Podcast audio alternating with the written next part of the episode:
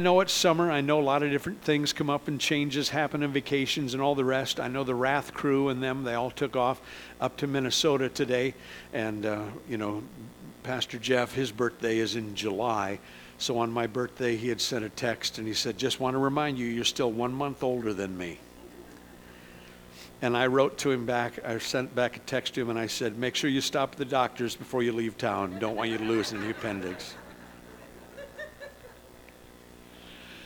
But uh, we are so grateful and had absolute wonderful nursing care while we were there. It's interesting because one of the young men who was a nurse for me one of the evenings uh, was a homosexual. And you all know what took place in Orlando while we were down there of the homosexual nightclub that had uh, uh, Muslim terrorists come in and shoot up everybody. And so as he came in, uh, he was there. We had several conversations through the night. I don't care what they say about hospital beds, they were never meant to be slept in. Don't tell me you can raise my feet and lower my back. I don't care.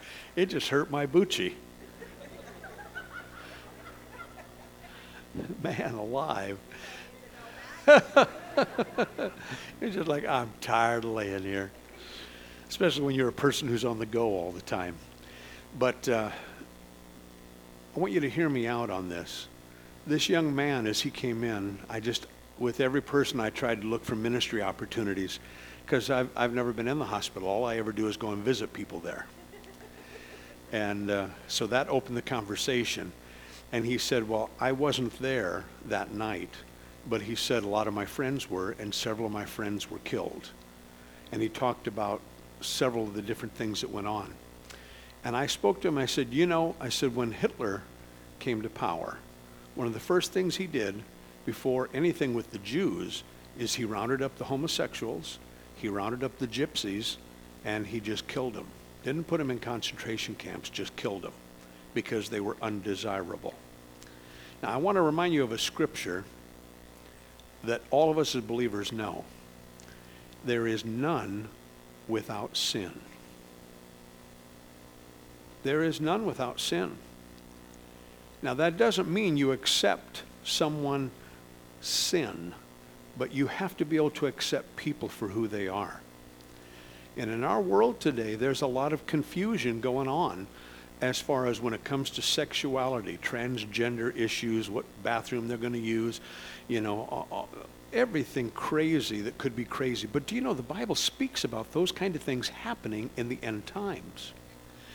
And so, as I was speaking to this young man who was a fantastic nurse, very attentive, he was one of the best.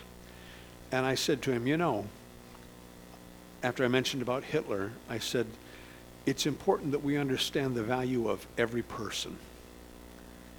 And at that point, he just began to open up and just to share and the problems that he faces as a man who is a homosexual.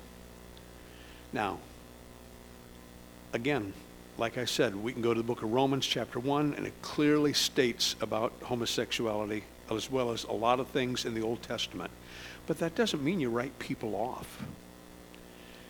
You see, what would be worse? Somebody said it like this one time You know, I hate the sin that you have that I don't have. Sometimes we look at other people and their sins, and we think that their sin is so much worse than the sin that I might have. And we label it. Well, at least I don't do that. At least I don't do that. At least I don't do that. I'm much better of a Christian. But you know, we've never taught that here. We've never showed that in anything in the 31 years of this ministry that you look at anybody less than yourself because we've all sinned and come short of the glory of God. Anyone can repent and turn their heart to God. That's conversion, baby. See, that's what makes us different than any Rotary or Kiwanis club. They can do great civic things. But you see, we believe in the God of a second chance. We believe in a God who comes in and no matter whether you're a drunkard, a dope addict, whether you are abusive, whether you, uh, whatever, whatever the issue is, whether you're a liar, whether you're a manipulator, whether you're a thief, whatever it is, it doesn't matter. You see, when Christ comes into your life, if he really comes in, he changes you. You don't desire to go back into those things. You desire to become more like God. And sometimes, unfortunately, we, we saw this probably 15 years ago in the overall church world that there was this big message out there that you can come to church and feel good, but you don't have to change. We got to change every day. We, we've got to constantly be in flux and transition because if we're not changing and becoming more like the Lord, then what we're doing is just saying, whew, at least I'm not going to hell. And being a Christian is more than not going to hell. It's not just a club. There are places that people go to uh, that I talk to sometimes as Christians, and they mention the church that they're at, and they said, Oh, you know, the crowd is so great. This is so great. They have so many programs.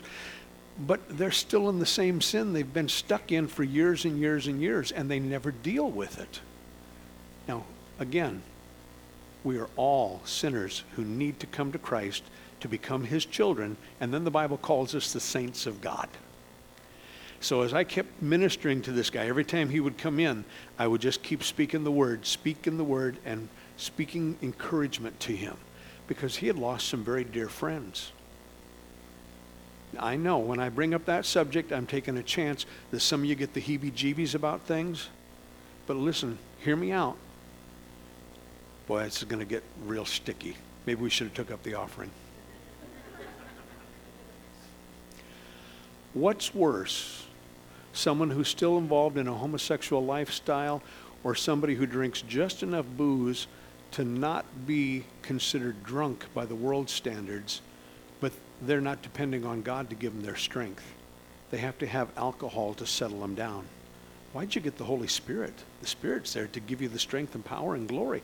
You don't need the booze to come down from the day.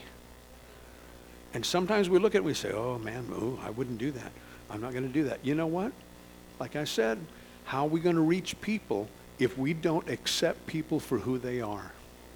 And we are called to reach the world. We are not called to be keepers of aquarium. We are called to be fishers of men. And that means you're going to get involved with folks and you have to love on them. You don't hide the truth from them. Don't be embarrassed. Don't, you know, I, I told him, I said, listen, the lifestyle you've got is unbiblical. But you can get a change. You can have something different happen inside you. But right now, I just want to let you know that Jesus loves you. You know, because of all the conversations that went on, things like this, he had let his guard down and he was open to hear everything I had to say. I don't know what will happen to the young man, but I'm believing seeds were planted in his life to think about several of his friends to be gunned down by stupidity. Absolute stupidity.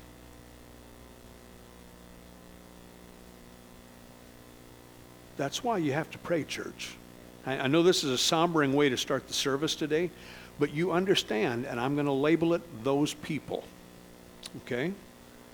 But there are those people that have infiltrated our country that don't like your freedom. And they want to take it all away. That's why we have a book. That's why it tells us what to do. That's why we have a Holy Spirit who speaks the word and confirms it inside of us.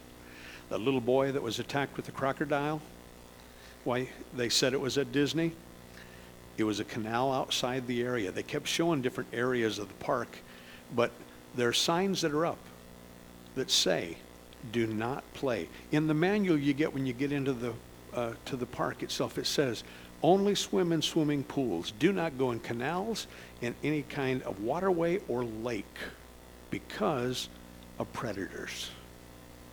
I feel for that family. What a horrible thing that they lost their child to have that alligator drag it away. What a horrible thing. But again, there's reasons that at 9 o'clock at night you don't get in a drainage canal. I don't know what you saw on the news, because sometimes, you know, it gets filtered a little bit. And then they try to blame certain things, but that's not what we were seeing down there. What a heartbreak for that family. But if they would have followed the rules, see, and that's not a popular, popular subject today to say follow the rules. Because everybody just wants to be free. I don't want to be in legalism. I don't want to be in legalism. I don't want to be in legalism either. I don't want to think that if I do these things, I'll please God. Faith pleases God. But there are right things and wrong things to do.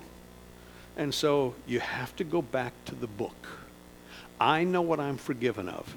I know what God does within me every single day. And I don't look at any of you differently. I hope you don't look at me differently. I hope you don't look at those coworkers you have. I'd hope you don't buy the line that's being sold by the press on all these kind of things that, you know, the Christians are the bad guys because we have a standard. There is a standard of righteousness the Word of God teaches. Now we must press into that righteousness. That doesn't mean you become all hoity toity. Is that a real term? Prissy. I don't know, whatever term you want to say. You don't walk around with your nose in the air, I am so much better. Because I don't do that. You are blessed because you're forgiven. Hallelujah. Never forget that. And on the days you're tempted to get into sin, let that voice of the Holy Spirit prick in your ear and say, Do we really need to be doing this? Is it going to help? Is it going to do something great and positive in your life? Is it going to help anybody else? Because the devil wants to take believers out. Jesus is coming back. And he's coming back, the Bible says, for a glorious church without spot or wrinkle. So I want to just encourage you this morning. Uh, you know, whatever situation we're in, we're going to find a way to turn things around for the glory of God. Someone, a friend on Facebook said, Boy, your vacation was ruled. Absolutely not. I had a wonderful time. Now, I didn't get to do everything that I wanted to do those several water slides I was looking forward to.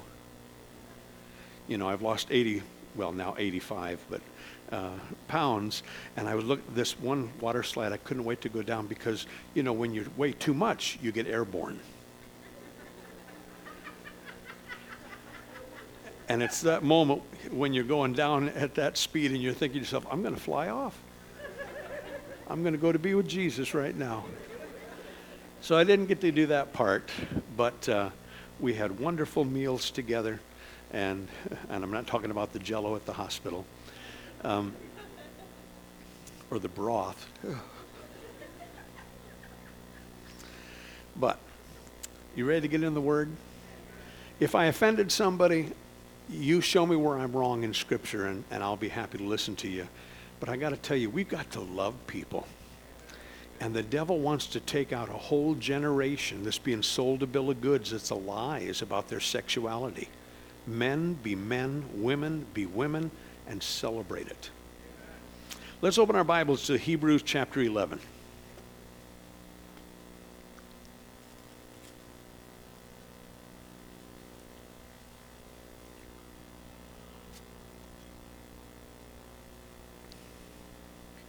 Hebrews chapter 11, most of the time we talk about it as the chapter in the Bible that talks about the heroes of faith, the men and women of God that have gone on ahead of us and done so many marvelous things.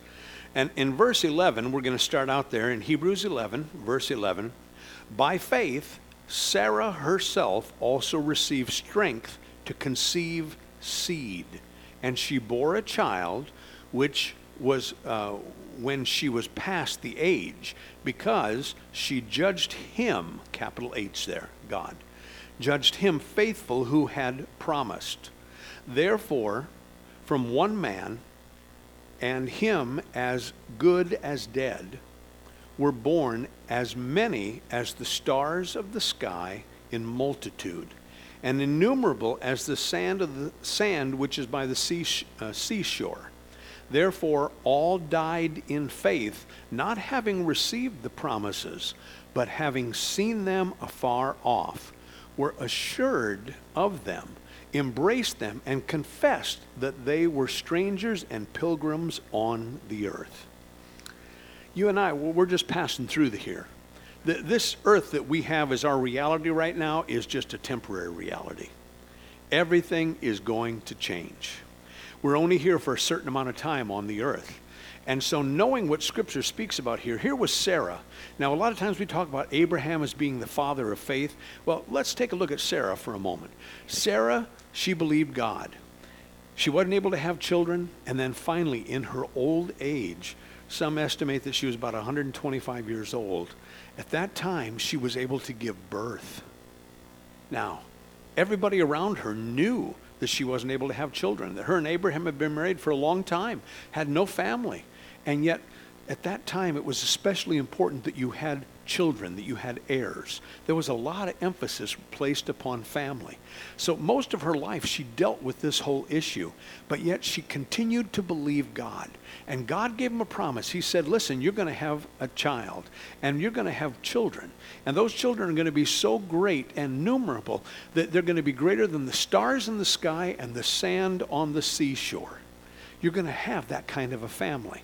And she held on to that promise.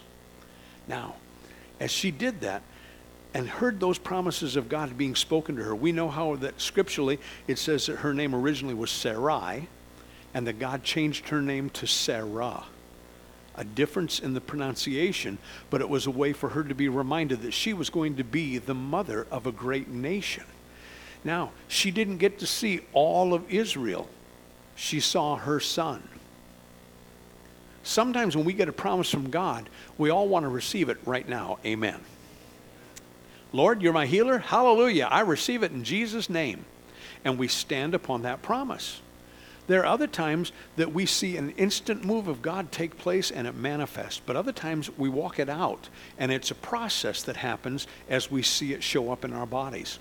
Some people deal with health issues here on the earth in such a way that when their life is finished, they don't receive complete bodily healing until they stand before the Lord and are completely made brand new. So, how do we deal with this? How do we know what to believe for? Years back when I was in Bible college, I was a freshman. I came home and I was at the church and I was in the church kitchen. They were getting things ready for vacation Bible school. And one of the older ladies that was there, man, she was a prayer. She was one of the ladies who, when folks would go to the altar to get saved, she was there to give them a commitment card right away and give them a Bible and say, This is how you get started as a believer. And so she was in the kitchen. They were making up graham crackers with frosting. Man, the solution to every VBS program. Hallelujah. And uh, so, anyway, we were standing there and something came up in conversation. And in my stupidity, I said, Well, you know, some folks are you, you just never know what's going to happen to them. Sometimes they live long, sometimes they live short. Bless her heart. She looked at me and she said, Well, remind me to never ask you to pray for me. Yeah, whoop de doo. First year Bible college student. Yeah. Right away, you know, just humbled me right in that moment. And I looked at her, I said, What in the world do you mean? She said, If you don't pray, you won't get any good results. If you don't pray, you will get the result of not having any faith. Man, at that moment, it grabbed my heart. Because the truth is, sometimes people sit back and think, well, it wouldn't have happened if it wasn't God's will. But sometimes we have to understand that there is an enemy that would like to attack you and pull you down. But there is also a God who, when you stand in faith, that's when miracles begin to take place. Man, I never forget that conversation. When I heard that woman move to heaven, you know, I'm telling you, what a what a trooper. She still had a huge hill in front of her house. She had one of those lawn boy mowers back then that she just lowered a rope down to help cut the grass. She was out there. She cut her grass, had her yard all finished, went over and sat in her yard chair. A friend of hers came over and was looking at her. She took a sip of iced tea and she said to her, I'm ready to go be with Jesus. Boom, her head went down. Hallelujah. I thought she at least got the yard work done. That was the way she wanted to go. What an impressive woman of faith. Check out verse 13 here one more time. It says, These all died in faith, not having received the promises, but having seen them afar off, were assured of them, embraced them, and confessed that they were strangers and pilgrims on this earth. I know we always want everything to be right and go perfect while we're here on this earth, but sometimes you face some challenges. Sometimes everything doesn't always seemingly go right. Listen how the Amplified writes it out here, this same verse. The Amplified Version of the Bible says it like this Each one of these people of faith died not yet having in hand what was promised, but still believing. How did they do it? They saw it way off in the distance. They waved their greeting and accepted the fact that they were transient in this world. Now, how interesting. See, she saw the promise begin to manifest, but she didn't see all of it. She saw her son to be born, but she didn't see all the thousands of the children of Israel. But she kept believing. Sometimes as Christians, we get discouraged if we don't see something show up right away. Sometimes we think there must be something wrong with me. I, I want you to know there's that possibility, and it's good to always self evaluate. But hear me out. I really believe that majority of the time, you and I are just in a battle of faith. And we have to do what the word says about the armor of God. When it comes to standing, we must stand. When we stand on the promises of God's word, that's when we begin to see them break through. Just because you hit some difficulty, just because it seems to be a little bit harder than at other times, doesn't mean to give up. It means for us to press in like never before. Can you imagine if Sarah would have gave up? Isaac would have never been born. Oh, who heard about that vision of God? Who, you know, I know God can say things like that, but I, I probably had something, you know, to eat that was wrong that night. How do I know that that was God? I've never had a child yet, so how do I know I'm going to be able to have a child? And yet, how many times do we want to believe for miracles, and yet we've never had one yet? Do not give up. One time I heard a Christian say, You know, I used to do all that praying stuff like that, but I just figured, you know, God gave us doctors, so we don't need miracles. If the doctor can't fix it, then it doesn't need to be fixed. Thank God for doctors. Thank God for medicine. The earth is the Lord's, the scripture says, and the fullness thereof. Every bit of medicine is made from this earth. Since you and I were made from dirt, look at your neighbor, smile at him and say, You were made from dirt. So that's the problem with little boys right there, isn't it? If you were made from this and God fashioned it and breathed life into it, then He can take the stuff that's here on this earth and help bring healing into you. He is the healer and the life giver. He is the great I am. So, knowing those scriptures and the promises of God and everything the Word speaks of, we have to see how Sarah, who had never had a child, believed God. She put her faith and trust in God that He would do what He had promised. Just because the battle is hard right now, do not give up, but get ready to keep pressing in. Don't sit back and think, oh, people are judging me. Pastor, when you're talking about that stuff at the beginning, what about, I have an issue with this, I have an issue with that. Everybody has an issue with something they're dealing with in faith, but we must choose whether we are going to walk by faith or by sight we're going to have to choose whether we're going to live in the promises of God's word or whether we're going to give up and just settle for whatever comes our way. I'm so thankful. Let, us go over to the book of Romans, chapter 4. This Bible that God gave to us is more than just a book. It contains the power and the truth of God's Word. Every time we believe it, it comes alive inside of us. The Bible is God's Word. Would you say that with me? The Bible is God's Word. Take a look in Romans chapter 4 and verse 16. We just read about Sarah, the faith of Sarah and others, and how that they knew that this world was just a temporary place. See, that gives us a perspective so that every time we face something, every time we go against the odds, I want you to know God is still on your side. And whether you're vacationing, whether you're planning a weekend trip, the 4th of July is going to be coming up, all these different things families are going to do together, just look for opportunity to say, God, how can I serve you? How can I worship you? Give me an opportunity. Look at Romans chapter 4, verse 16. Therefore, it is a faith that might be according to grace, so that the promise might be sure to all the seed now, when it's singular here, it's talking about the seed. Jesus Christ was talking about believers. It's not talking about just the Jewish nation, okay? If it was the Jewish nation, it would have an S on it for seeds.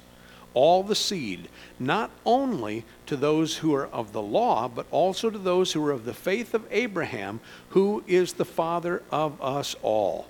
As it is written, I have made you a father of many nations in the presence of him whom he believed, God, who gives life to the dead and calls those things which do not exist as though they did. Let's pause there for a minute, verse 17. You've heard this for years if you've been around here.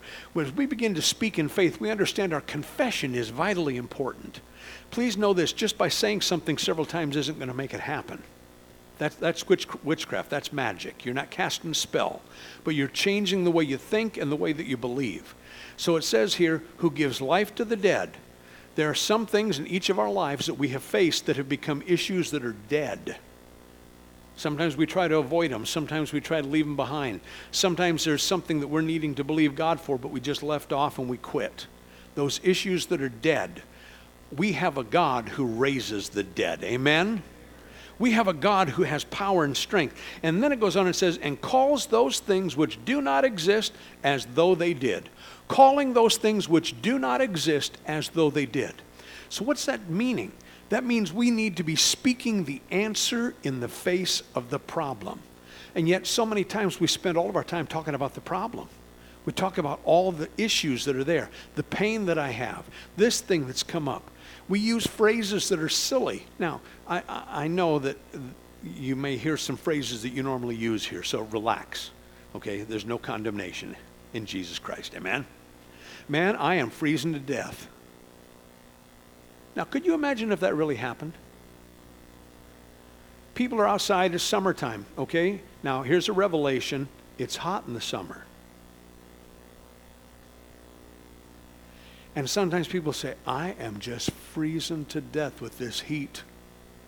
Oh, listen, listen, don't catch your death a cold. Now, why would your death catch a cold? But people say things like that. And they, then they want to be sarcastic. They come in and the air conditioning's on and say, Oh, I'm just freezing to death. People use all kinds of crazy phrases, don't they? I mean, we say things, I'm going to, uh, you know, you're in the office and somebody's come down sick and somebody says to you, Well, you know what? You're going to be catching it next. Now, why would you want to do that? Uh, what are you sick with? Vomiting and diarrhea?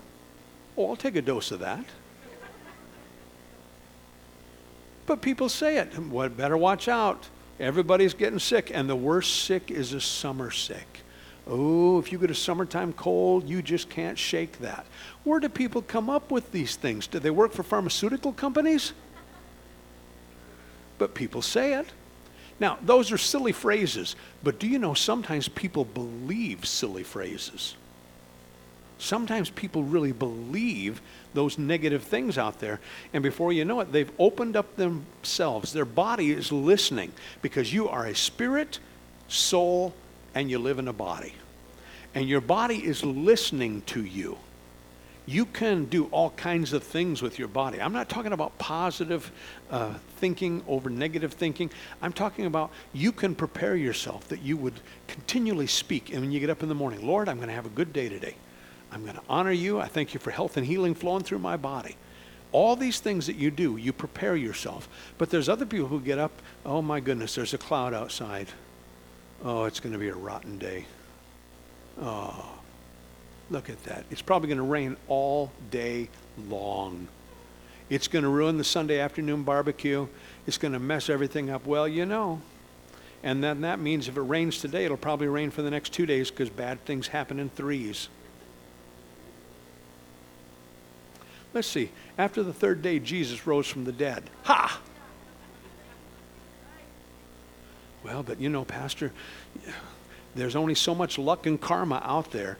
Don't be a new age Hindu. We don't believe in karma.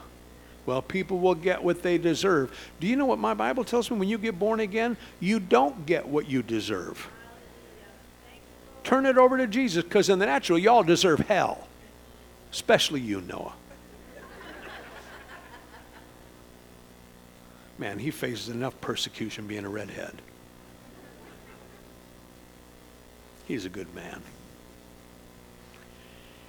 What happens is Sometimes we allow that kind of junk to come in. So you know what? We start to we come to church. Hallelujah. The Bible says I can be healed in the name of Jesus. I can be saved in the name of Jesus. We start speaking all these things out there. Praise the Lord. And your body's going, well, this is a new way of thinking. This is a new way of living. And then we get around another different crowd of people. Wow, it's bad. It's terrible. Do you see who's running for president? The world is going to end. No one's going to be president. We're going to blow ourselves up. Have a happy day. You need to work on your confession. You need to be speaking what you're believing. Well, I don't want to lie to people. I don't want you either. If you're fighting sickness, you don't walk up to people and coughing and spewing and doing all the other kind of stuff and say, Oh, I'm not sick. I'm not sick. I'm not sick. Yes, you are. But what are you now believing by faith? You're believing, I'm healed in the name of Jesus. The next time when somebody else is talking about getting sick, why don't you just freak them out just for a moment and just say, Man, I'm catching a healing. Instead of saying, I'm catching a runny nose. I'm catching a healing. They already could see the runny nose, all the stuff coming down and all the rest. Somebody give them a Kleenex. Start speaking the answer. That's faith. Sarah did not have any children, and she spoke in faith as an old woman. She had known years of defeat, and yet she spoke in faith. If you have had some discouragement, if you have had some issues that have tried to stand up against you, I'm telling you, put your foot down and stand in faith and begin to speak what you are believing for. We don't deny the problem, we just deny the problem having a right to stick around. It must go in the name of Jesus. Look on in verse 18. Who, contrary to hope, in hope believed so that he became the father of many nations, according to what was spoken, so shall your descendants be. And not being weak in faith. Do you know sometimes your faith can be weak? You don't read your Bible, you don't go to church, your faith can be weak. You don't spend time in prayer, your faith can be weak. You don't lose it, you got your faith. Everybody gets the measure of faith, but what are you going to do with it? How are you going to develop it? What will take place there? And not being weak in faith, he did not consider his own body already dead since he was about 100 years old and the deadness of Sarah's womb. Sometimes we consider our circumstances more important than what the Bible says. I know what the Bible says, Pastor, but you don't understand. I have a special situation. Everybody has a special situation. Everybody has certain things. Yeah, but you don't know the family I grew up in. I didn't have this advantage. You had that, and I don't have this, and this and that and that. Stop it. Jesus is the great equalizer. Instead of us ever trying to envy each other, we need to know in God you can do all things through Christ who strengthens me. Hallelujah. He didn't consider the deadness of Sarah's womb. Now, verse 20. He did not waver at the promises of God through unbelief, but was strengthened in faith, giving glory to God. And being fully convinced that what he had promised he was able to perform, and therefore it was accounted to him for righteousness. Fully convinced. Glory to God. You need to get fully convinced. This is not about the little engine who thought he could. This is not about being positive. This is about standing in faith. When you stand in faith, you can face down the giants that are in front of you. Those giants sometimes can be ugly. They can be peer pressure. They can be people who say, well, you know what? You need to learn your place. Pastor, that, that, remember that scripture you read? They died in faith. You know, sometimes it just doesn't show up. It will not show up if you don't stand in faith. Don't give up. Don't sit back and say, well, that's the defeat of Scripture. They died in faith. No, no, no. They were fully satisfied knowing the promises of God. Hear me out on this. It was enough. Now, how can it be enough? You've got to have the confidence inside you that Jesus Christ is enough. Praise the Lord. Hallelujah. You know, the one nurse looked at me when we first went in, and she said, "Well, haven't you had s- severe pain with your appendix ruptured like this?" You know, and I said, "Well, I've, I've never been sick. I've never been in the hospital. I don't know any of these things. I just thought it was some indigestion problems." No, she said, "This is you're sick." Now, I want to live my life in such a way that I constantly put my faith and trust in God no matter what I face. And no matter what the challenge is, I want to be able to know that Jesus Christ can take care of me. He got me in the right place, the right timing. Everything was perfect. So, do you mean it was God's will? Now, listen, you know my grandson Josiah. He weighs about 79 pounds. Now, a year ago, well, January 1st, when I first decided I was going to start losing weight, think about how big Josiah is. He's 10 years old. If I strap Josiah on the front of me, that's how much weight that I've been able to lose. I think to myself, Lord, were you preparing me back in January to be able to get ready for what was going to come? Because the doctors kept saying to me, you know, you are healthy. You are healthy. You are healthy.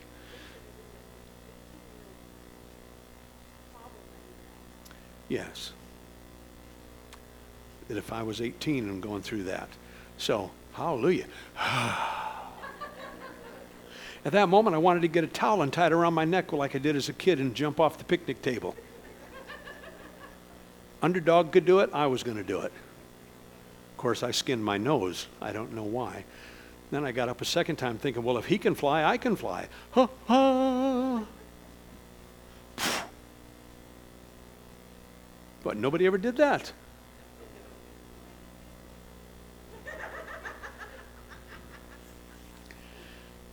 I'm telling you, do not be discouraged in the things of this world, but be encouraged that you have a faith and a trust in God. Abraham and Sarah, they were calling things into existence. Now, that doesn't mean for you to think, okay, so if I just talk it enough, it's going to happen. They were fully convinced. If you've got debt and bills that are piling up that you don't know how you're going to deal with them, you take your time, take your checkbook the next time or your debit card, however you do it. Lay it on your Bible and just say, Lord, I'm asking you for a plan to get me out of debt. In the name of Jesus, I'm thankful that you paid a debt that you did not owe. He paid for our sins. So now, if that burden is so heavy on you with debt and these things that are going on, ask God to give you a plan and then start working the plan. Start working the plan, and before you know it, you will be free from it. But you st- keep speaking, Lord, you're my source and my supply. I'm going to tithe. I'm going to bring the, everything I'm supposed to into the storehouse. I'm going to live for you. I'm going to follow after you. Now open the windows of heaven, and God will do it. He's not a magic genie that you rub just a couple times and he pops out. But when you start believing and trusting in faith, that's when these things materialize. There will still be challenges that come up against you. Don't sit back and think, well, why me? Why me? Because sometimes you hear people say that. Well, Pastor, they were good people. Why did this have to happen to them? Because there's a dumb devil in the world. And he wants to take the believers out. But when you and I stand and come through things with victory by the power of the Holy Spirit, we shove him back down where he needs to go. Keep him under your feet. Do you remember that old song? Go into the enemy's camp to take back what he took from me. Scripture tells us in Proverbs that when you catch a thief in the middle of something, he has to restore sevenfold. That's not just seven times, that's 70 times 70. He's got to be able to restore this fold. He's got to know that all the things he's stolen away, you have got a right to be restored to. Remember what happened to Job? Job in the natural seemingly lost everything out there his wife, his family, his cattle, his land, everything. And yet God restored to him abundant supernatural blessing. Yeah, but it's not fair. Here, here's a revelation. I'll tell you what I told my girls growing up life is not fair. Don't come to me and tell me, but it's not fair. The foot stomp is worth one spank the attitude is worth another, and you get another third spank just because I can. Three swats never killed anybody. But it's not fair, Pastor, because everything's stacked against me. Then be triumphant. Then be victorious. Face your challenges and say, just because nobody has done this before, it doesn't mean it can't be done. Just because nobody has faced this doesn't mean I can't face it. You can face it because you are filled with the power and the anointing of the Holy Spirit.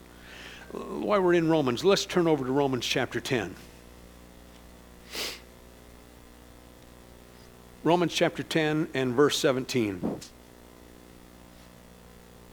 Romans 10 17. So then faith comes by hearing, and hearing by the word of God. Would you repeat that with me? So then faith comes by hearing, and hearing by the word of God. One more time. So then faith comes by hearing, and hearing by the word of God. What you're listening to this morning in the service, you are being filled up with the Word of God. Every time you open your Bible, when you pray at home, when you do the things you do, and you call out for the Spirit of God to move inside you, you are preparing yourself to build your faith up. Hallelujah. You're flexing those muscles. Now, if you don't use those muscles, it shows up. I thought it was interesting in Disney's brochure when they're telling people ahead of time, they said, Be ready to know that you're going to walk about 10 miles a day. Now, that means that if you are sedentary and you're planning to go there, you either need to get a scooter and run people over with it, or you need to start preparing, start walking, start getting ready. When Carolyn took the last missions trip over to Sierra Leone, she started walking and preparing herself. And she would talk about spending so much time on her treadmill so that when she went over to Sierra Leone, she was ready to walk. Prepare yourself. What are you preparing for? Do you feel like right now you're just existing? You're going to work, you're trying to pay the bills, you're trying to keep your head down, not trying to make too many waves, you're trying to do what you need to do to survive. I want to ask you to begin today to lift your head up and begin to look at the Lord and know that there is more than just existing on this earth. There is a divine purpose for every one of you. There is a divine call for every one of you. And if you will hunger and wait upon God, He will give you a vision of something to see afar off. So that even as that scripture I read out of Hebrews, as Sarah was looking far off and could see the promise, it was enough for her to know God's going to fulfill every promise He has given. And aren't we as believers trusting the Lord that Jesus said He would return? Don't we believe that Jesus is coming back? Amen? Now, that's a promise that we're looking for. He could come today. We could be taken out of this place before this service is over. Or you know what? Tonight could come, tomorrow could come, Tuesday could come, but maybe it'll be on Wednesday. See, there was an old song we used to sing, and it was the little chorus part went something like this Coming again, coming again, maybe morning, maybe noon, maybe evening, but coming soon. It was one of those things that you didn't have a fatalist attitude. You had an attitude inside you. The Lord could come today. Now, before we got married, I remember praying a prayer like this. It was not in faith. So please hear me out. I was completely in the flesh. Lord, today is our wedding day. Please don't let the rapture happen till we're married. I, I know it was unbiblical. But you have to understand, we'd already been uh, dating for a year, we'd been engaged for a year. I wanted to get married. Hallelujah. Well, Pastor, that's so ridiculous. Well, when was the last time you were in love? Because I still am.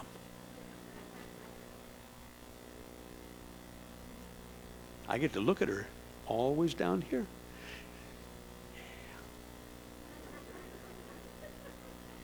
34 years married. Hallelujah. And I'm laying in the hospital bed on our anniversary. Hi, honey. We'll celebrate later. you want some of my jello? Whoop de doo. God's promises are greater than anything that ever happens, but I want to encourage you to be faith talkers, not just faith walkers. I want to encourage you to be speaking life in the face of death. Now, does it mean that if you talk to a friend of yours and they say, How you doing? and you say, You know, I'm really hurting. I got problems. Does that undo everything? No. What are you convinced with? What do you know that you know that you know? But what happens is sometimes if something happens to us, we tell everybody. And today on social media and easy ways to stay connected with your cell phone, you got people ringing the phone. How you doing? Well, I got a pain here. I got a pain over here. I got a pain back here, and I got a pain here. Oh, you poor thing. Bless your heart. Now, if you hear people say that down south, let me tell you what Southerners say to you. Because when Southerners say, well, bless your heart, they're saying, you are so stupid. But it sounds really nice, you know, bless your heart. Or here's, here's the real, when we were in Mississippi before we came back up in 85, here was the real phrase bless your darling heart. That meant, you are so dumb. Now, you'll have a new appreciation for that, won't you, when somebody says that the next time? Oh, bless your heart. Listen, they're not in faith with you on that. They're saying, you are so dumb. And then the phone rings again. Then somebody else comes up. Then somebody sends you a tweet. Then somebody checks, and you see on Facebook somebody else has liked your page that just described where all the pains are. And they're all looking at you and they're saying, Oh, wh- when did that happen? Oh, you know, I had a pain like that. Man, as soon as I started to say that, some of you go, Well, Pastor, you know those pains you're talking I got those right back here. And I got a pain here, and I got a pain there, and I got pains. Everybody has a pain. Now, we're not going to have you look at your neighbor and say, You're a pain. but we can either concentrate on that or we can concentrate on the answer that is here. Romans 10 17, so then faith comes by hearing and hearing by the word. I want to hear the word. I want to hear the word. When we're facing challenges, I hope those scriptures come up in your heart. I hope those things keep coming up inside you so that you can face every challenge that is there. Let's wrap things up over in the book of Matthew, chapter 10.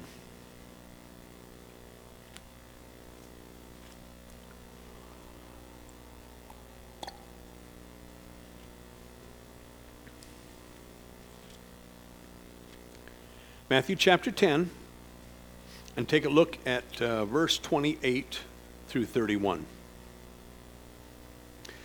Matthew chapter 10, verse 28 through 31. Jesus is talking here, and he says, Do not fear those who kill the body, but cannot kill the soul, but rather fear him who is able to destroy both soul and body in hell. Are, you, are not two sparrows sold for a copper coin, and not one of them falls to the ground apart from your Father's will?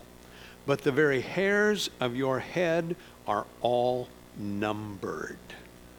Do not fear, therefore, you are of more value than many sparrows. If God knows the hairs on your head, if He knows the details of your life, then He knows also about the hurts and pains and concerns. He knows about your loved ones. He knows about the people you're believing for. He knows about the social issues that are going on. He knows who is in the White House. Don't get nervous about it. Pray for the people that are there.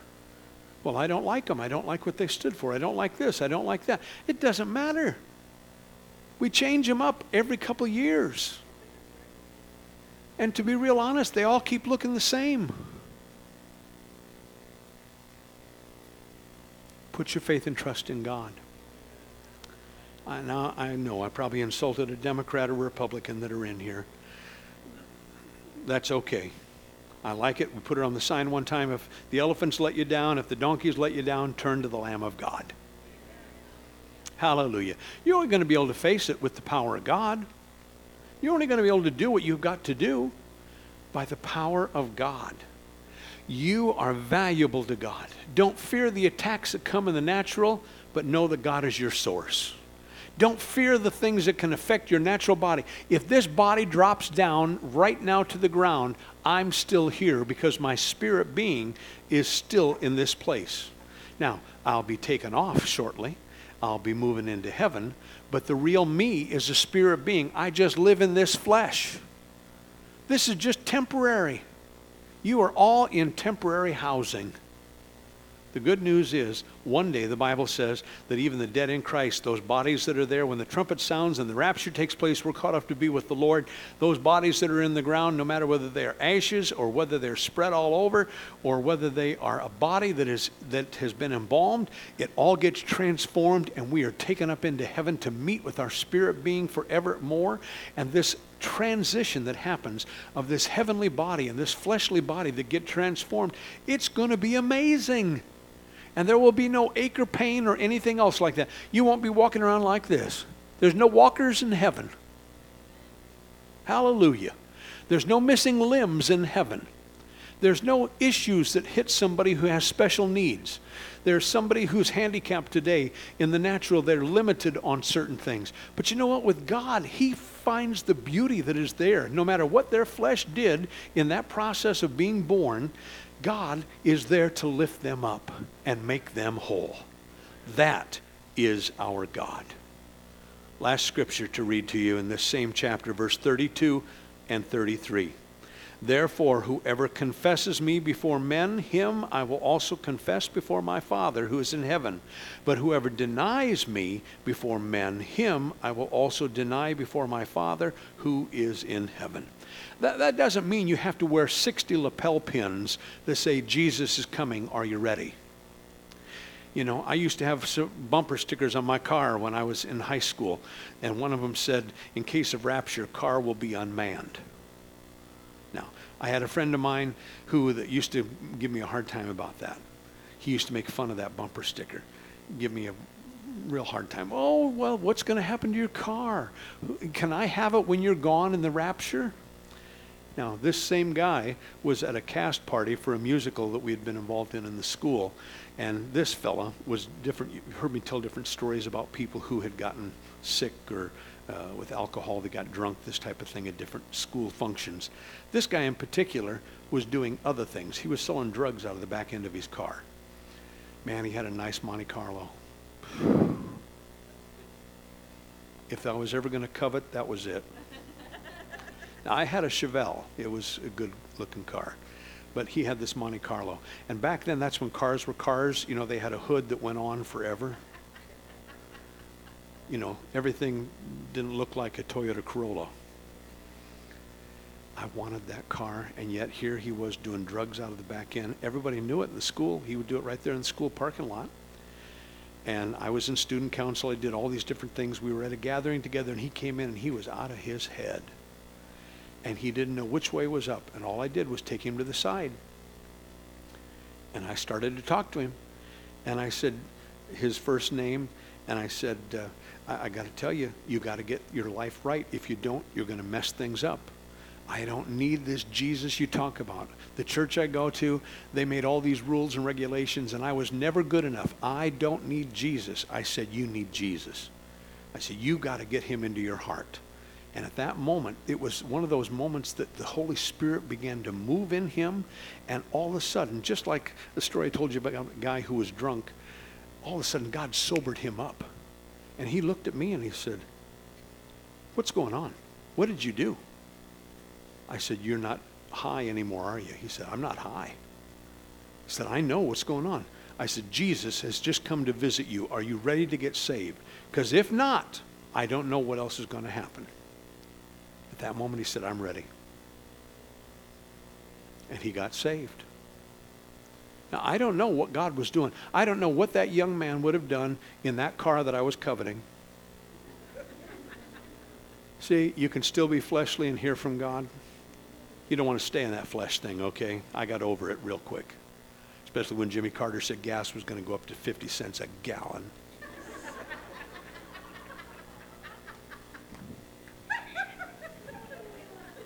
the world was going to end back then. It was 1976 that man got saved. He's still serving God today.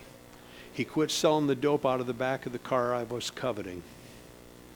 He gave his life to Christ and he serves the Lord today. Never, ever underestimate why you are where you are. God sent you to be light there. And you got to be able to love on people, not look at them and say, look at that heathen. Hello, heathen. Bound to hell. You're not going where I'm going because I'm a Christian. C H R I S T I A N. Stand with me. Worship team, if you'd come. Funny, isn't it? We can look at other people and judge them so harshly, and we forget that if we do not choose to stay in faith and walk after God, we could be in the same mess they're in. We could be in the same spot and miss out on all of heaven's blessings. I don't want to miss out on it. When the rapture takes place, I want to go to be with the Lord. If in the natural I'm still here at 120 years old and I look at everybody after I've cut the grass and said, I'm ready, then I'm ready to go. Whatever it's going to take, I just want to be in tune with Him. There is a place inside of every believer that we don't just use our faith to get out of stuff, but we use our faith to get into God. Today, will you use your faith and just go a little bit deeper and say, okay, Lord, if there's stuff I need to clean up, help me clean it up. Help me to get this put in place. Help me to get things in order. I need your help. Nobody's going to judge you. Nobody's going to condemn you. Nobody's going to think you're a second rate Christian. There are no such things as second rate Christians. But it is something that God's calling us to take a step up. He's calling us to take a step up in our faith as we decide to follow Jesus. As we choose to give our hearts to Him, He is more than enough. Will you join me in prayer? If you've already been born again, I ask you to use this time just to reconnect and thank God for the salvation He's given you. But if you've never made a commitment to Christ, right where you are, I'd like to invite you to join me in prayer and just say, Lord Jesus, I need you in my life. I repent of my sin. I ask you into my heart. Be my Lord, my Savior, and my King. If that's your prayer, your name has just been written in the Lamb's Book of Life, and you have a part in the kingdom of God. Get ready for victories over every challenge. Get ready for the power of God to give you strength and authority. And get ready for the greatest adventure that you will ever know in your life being a Christian in 2016. I'm going to open up the altar. If you need healing in your body, come on down. We'll anoint you with oil and pray over you. If you just accepted Christ, come on down. We'll pray for you. Otherwise, you can sing. And uh, have we got that song ready? I have decided to follow Jesus. It's a great one. Let his glory and power fall on you today.